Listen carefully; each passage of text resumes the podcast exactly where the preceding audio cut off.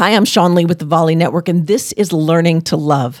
You know, if you look at your skin, and I live in South Florida, so there's always a dermatologist willing to look at your skin, and they want to take a microscope and they want to like zoom in on every mole and every freckle and make just make sure it's working okay.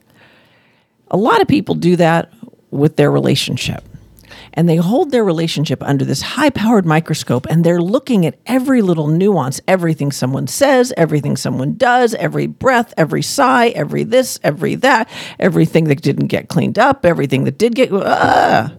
So let me say this if you put your relationship under a microscope, I promise you're going to find a problem. It's kind of like if you think your eye makeup looks terrible because you're way up close to the mirror, but you back up and you look at your whole face and you're like, hey, that looks pretty good. You probably have a way better relationship with the people in your life than you're giving yourself credit for. But if you put it under a microscope all the time, I promise you, you're going to find something wrong. You're going to find something broken. And you're going to, it's like a little spot on your face, and you're going to pick at it and pick at it and pick at it and pick at it. And now this little spot you had is a giant hole in your face. Same thing is true of your relationship. You keep rubbing at that same spot, and eventually you're going to rub, rub through the fabric of your relationship.